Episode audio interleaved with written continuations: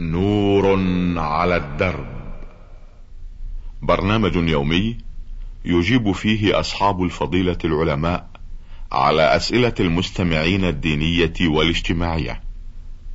البرنامج من تقديم وتنفيذ سليمان محمد الشبانة. بسم الله الرحمن الرحيم. أيها السادة المستمعون، السلام عليكم ورحمة الله وبركاته، ومرحبا بكم في هذا اللقاء. أيها الأخوة، لدينا مجموعة من الأسئلة والاستفسارات التي وردت إلى برنامج نور على الدرب، أه نعرضها في هذا اللقاء على سماحة الشيخ عبد الله بن محمد بن حميد رئيس المجلس الأعلى للقضاء. مرحبا في بداية لقائنا هذا سماحة الشيخ. مرحبا بكم. أه هذه الرسالة من المستمعة نون ميم المري من إبقيق، تقول في رسالتها بعد التحية والسلام: موضوعي هو أن لي زوج توفي منذ ما يقارب خمسة عشر عاما، وفي ذات ليلة قبل عدة أيام جاءني فيما يرى النائم وكأنني جالسة معه، وأنهش من ثده الأيسر برأس إصبعي، وآكل حتى أصبح صدره كالخرق، ومنذ ذلك الحلم وأنا قلقة. أفيدوني عن تفسير هذا الحلم، جزاكم الله عني وعن سائر المسلمين خير الجزاء، والسلام عليكم ورحمة الله. يا أخت نون ميم المرية من بقيق، تقولين إن لك زوجا توفي منذ خمس عشرة سنة، وأنك رأيتيه في النوم وكأنك جالسة معه، وأنك تنهشين من ثديه وتأكلين حتى كان ثديه بمنزلة الخرق.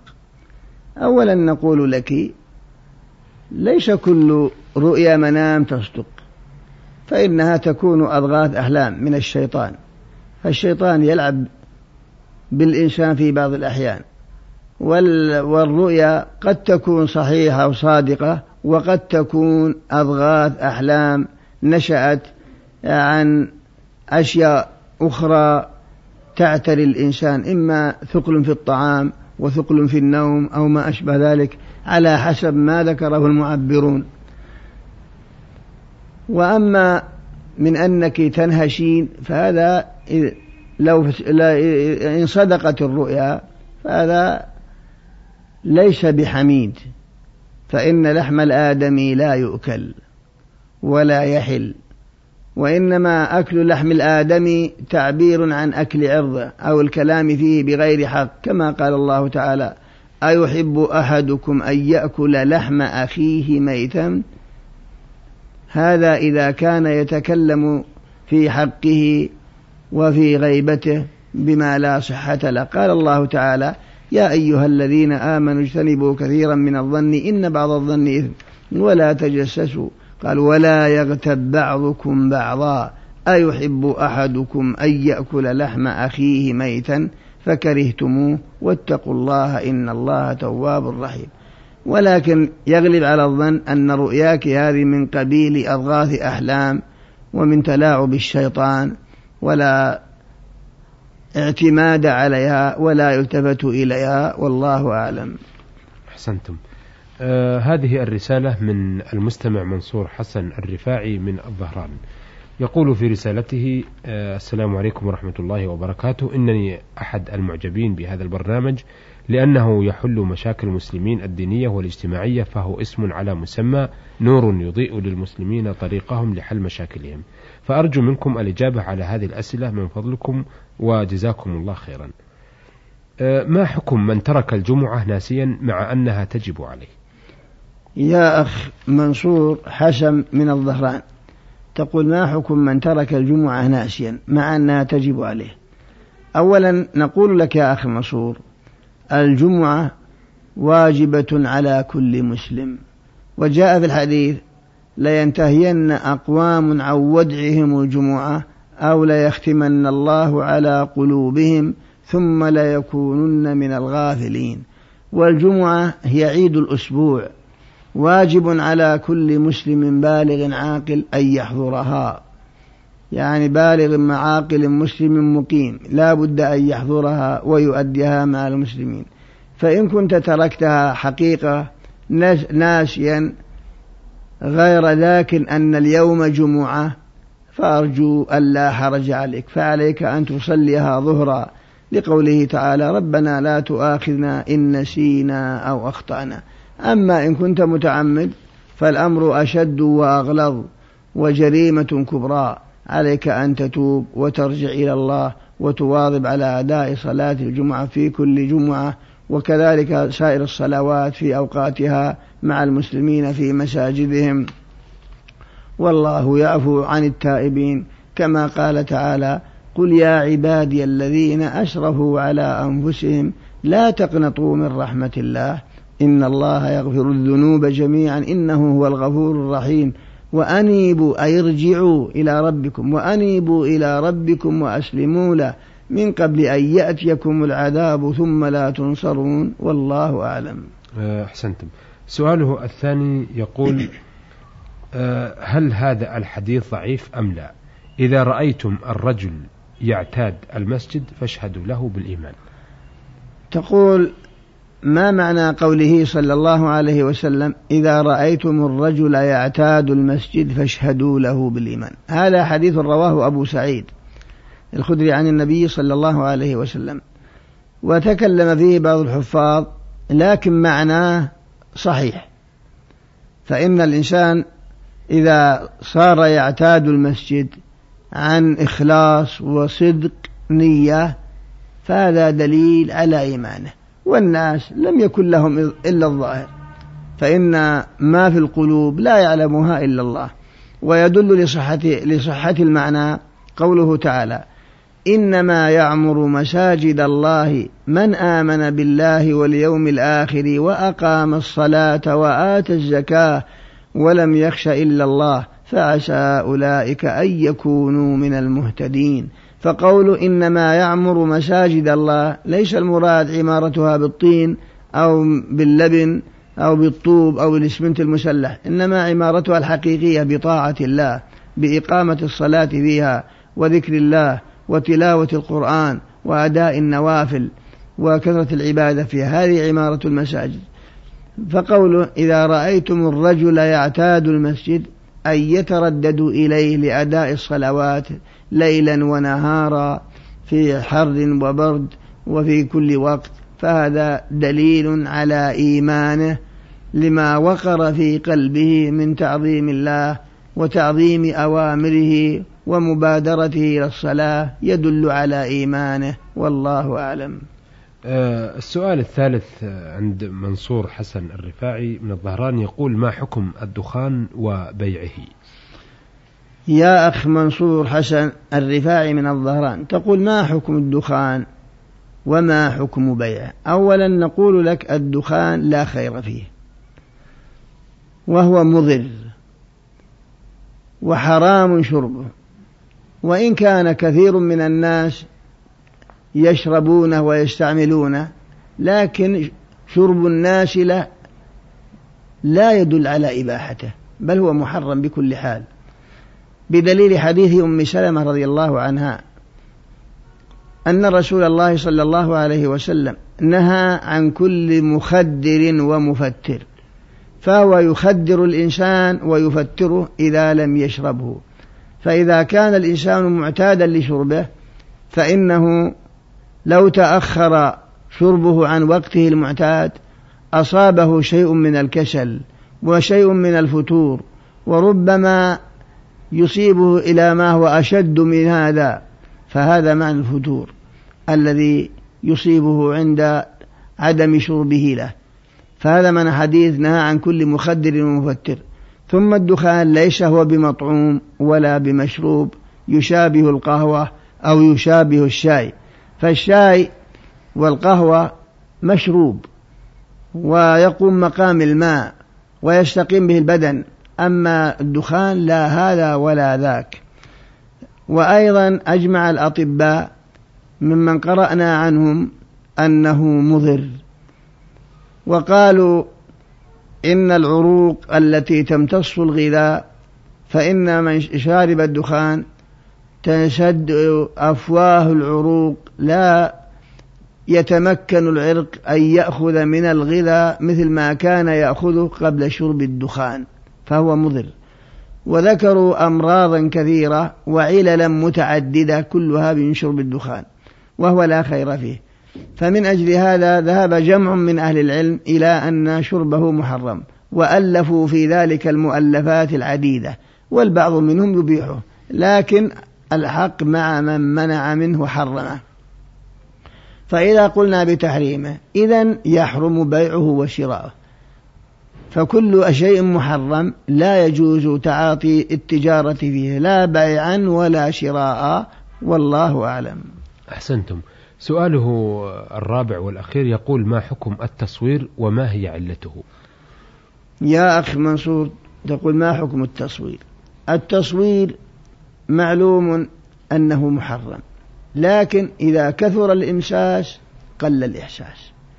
لما كثر التصوير الآن في الصحف والمجلات وفي كل علبة وكرتون وما أشبه ذلك، جاء اعتادوه الناس، ومن قال بتحريمه قال الناس هذا عاش في القرون الوسطى، وما ذاك إلا لجهل الناس بشريعة نبيهم وجهلهم بإسلامهم، ولأنهم ألفوا هذا واعتادوه في بيوتهم، ودائما صباحا ومساء وفي كل وقت وفي كل حين ينظرون إلى الصور فظنوا أنها مباحة. أما التحريم فقد جاءت أحاديث كثيرة كلها تدل على تحريم الصور، منها قوله صلى الله عليه وسلم: كل مصور في النار يجعل له بكل صورة صورها نفس يعذب بها في جهنم. فهذا صريح في تحريم الصور. وقول: أشد الناس عذابا يوم القيامة الذين يضاهئون بخلق الله، فهذا يدل على تحريم الصور. وبعض الناس يقول: إن الصور الممنوعة هي المجسدة، وما كان من صور ذات ظل وهو حبس الظل أنه لا بأس به، وهذا غلط، بل الأحاديث تدل على منع المجسم وغير المجسم، بدليل ما في صحيح مسلم عن أبي الهياج الأسدي قال: قال لي علي رضي الله عنه: ألا أبعثك على ما بعثني عليه رسول الله صلى الله عليه وسلم، ألا تدع صورة إلا طمستها. فلاحظ قوله إلا طمستها، لأن الصورة المجسدة ما يكفي فيها الطمس، بل لا بد من كسرها وإزالتها، وإنما الطمس يتأتى في الصور الموجود على الورق، يعني مما لا ظل له، يعني حبس الظل هو الذي يتأتى فيه الطمس، لأن المجسد لا يكفي فيه الطمس بل لا بد من كسر. لكن قول الرسول إلا طمستها دل على أن على تحريم الصور الذي يمكن طمسه، وأنه لا يسلم إلا بطمسه. والأحاديث في هذا كثيرة، وكقوله صلى الله عليه وسلم: لا تدخل الملائكة بيتا فيه صورة. وقد قال الإمام النووي شرح مسلم: ما معنى أن الأئمة الأربعة مجمعون على تحريم الصور، سواء كان له ظل أو لا ظل له، كله محرم. هذا هو قول الأئمة الأربعة. وقال ابن عباس رضي الله عنه للمصور: إن كان ولا بد فمما لا روح فيه كالجبال والأشجار وما أشبه ذلك. وإلى هذا ذهب الحنابلة، أنه يجوز أن يصور الذي لا روح فيه، لأن الحديث: كل مصور في النار يجعل له بكل صورة صورها نفس يعذب بها في جهنم. والأشجار ليس لها نفس وليس لها روح، وإنما قالوا الأحاديث تدل على ذوات الأرواح، وهذا هو رأي ابن عباس رضي الله عنه، وهو المذهب عند الحنابلة. الحاصل أن الصور لا تجوز، ولا عبرة باستعمال الناس لها وهشوها في كل كتاب وفي كل جريدة وفي كل مجلة وفي كل علبة وفي كل حاجة من الحوائج التي تباع. كل هذا لا يدل على إباحتها، ولكن كما قيل إذا كثر الإمساس قل الإحساس، والله أعلم. أحسنتم. آه هذه الرسالة آه وصلتنا من جميل محمد إبراهيم، سوريا، حلب، حي الأنصاري. يقول: هل يوجد في الإسلام بدلة، أي ملابس تدعى بدلة، توزع بعد وفاة الميت مثلا لباس كامل للرجل أو المرأة، وهل أوصى النبي عليه الصلاة والسلام بذلك؟ يا أخي جميل إبراهيم من سوريا تقول: هل النبي صلى الله عليه وسلم أوصى بما يسمى بدلة وأنها توزع بعد وفاة الميت؟ لا، لم يرد عن النبي صلى الله عليه وسلم في ذلك شيء، والبدلة نوع من اللباس، فما كان يستر العورة ولم يكن فيه مشابهة لليهود والنصارى فالمسلم يجوز له أن يستعمله ولا في أي شيء.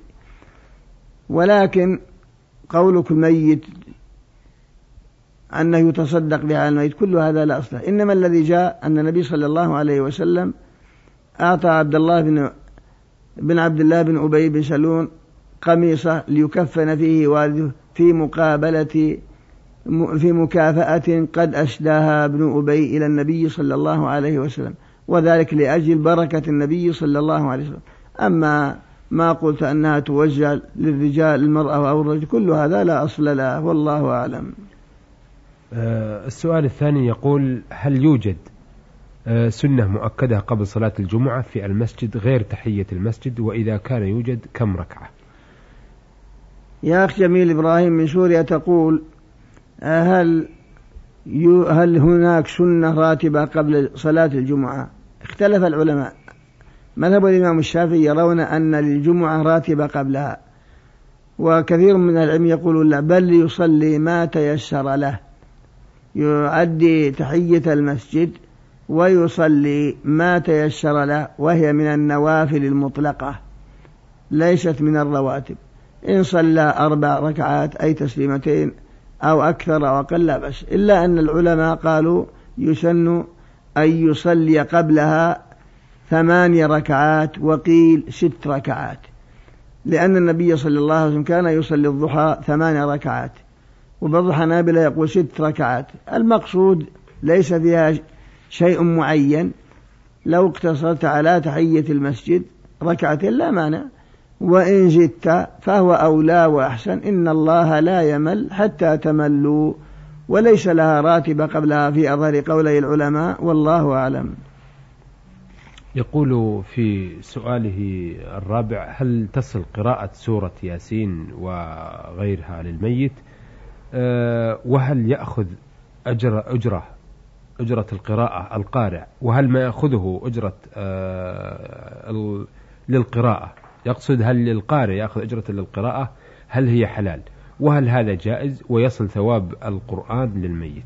نرجو الإفادة. يا أخ جميل تقول: الميت إذا قرئ عنده ياسين، أولا نعرف أن النبي صلى الله عليه وسلم قال: اقرأوا على موتاكم ياسين، والمراد موتاكم أي محتضريكم، وهو أن الإنسان إذا كان في سكرات الموت ينبغي أن تقرأ عليه ياسين، لأنها تسهل خروج الروح لما اشتملت عليه سورة ياسين من ذكر المبدأ والمعاد وذكر النبوة، فإن الله ذكر فيها النبوة وذكر فيها بدء الخليقة وذكر فيها نهاية الخليقة الجنة والنار وذكر فيها البعث والنشور، فقراءتها عند الموت تسهل على الميت خروج روحه. أما بالنسبة لإهداء الثواب بأن يقرأ الإنسان قرآنا فيهديه للميت هذا لا بأس به، كما هو قول كثيرين من أهل العلم، كما لو قرأت القرآن وبعد الفراغ قلت: اللهم اجعل ثواب ما قرأته لوالدي فلان، فالله إذا قبل يصله الثواب، لأن هذا دعاء، قلت اللهم اجعل ثواب، هذا دعاء، والدعاء يصل إلى الميت باتفاق أهل العلم. أما أخذ الأجرة على قراءة القرآن لإهداء ثوابها إلى الميت فهذا باطل لا أصل له، ولا يجوز أن تستأجر من يقرأ قرآنا ويهدي ثوابه لميتك.